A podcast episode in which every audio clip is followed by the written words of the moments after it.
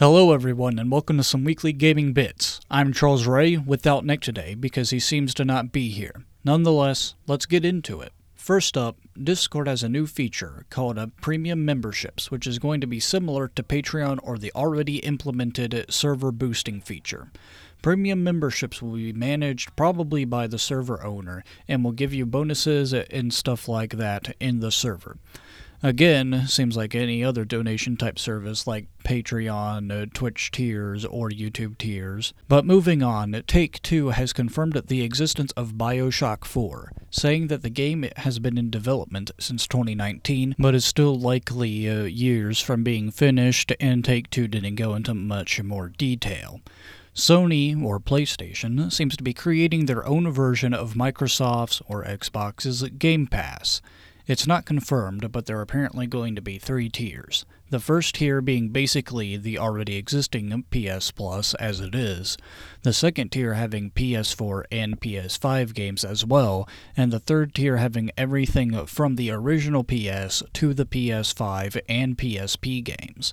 On the Xbox side, it seems that Microsoft has filed a trademark for Halo: The Endless, which we currently have no information about, but considering Halo Infinite's campaign has just released, it's unlikely that we're going to get any more information on that anytime soon. Speaking of Halo Infinite's campaign, you should probably not use the Quick Resume feature on the Xbox because there are armor lockers in Halo Infinite's campaign which will give you multiplayer cosmetics, but they only work when you're online and using Quick Resume may make you go offline.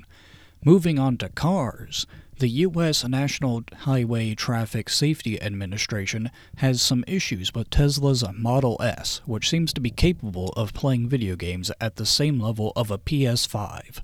It may be funny to see the newest triple A titles being played on a car, but it's definitely a valid concern as to why it should obviously not be a thing.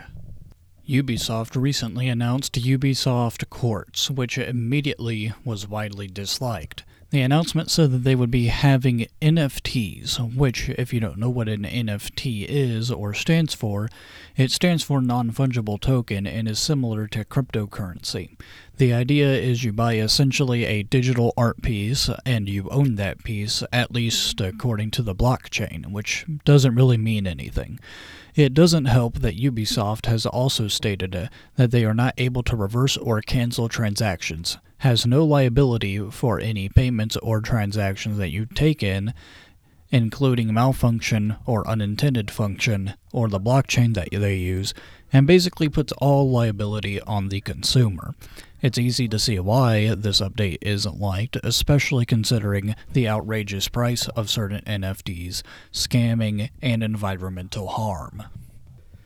Thank you for listening to this episode of Some Weekly Gaming Bits. I'm not entirely sure what's wrong with my voice today, but again, thank you for watching. You can follow us on Twitter at S U M Gaming Bits. Have a great day.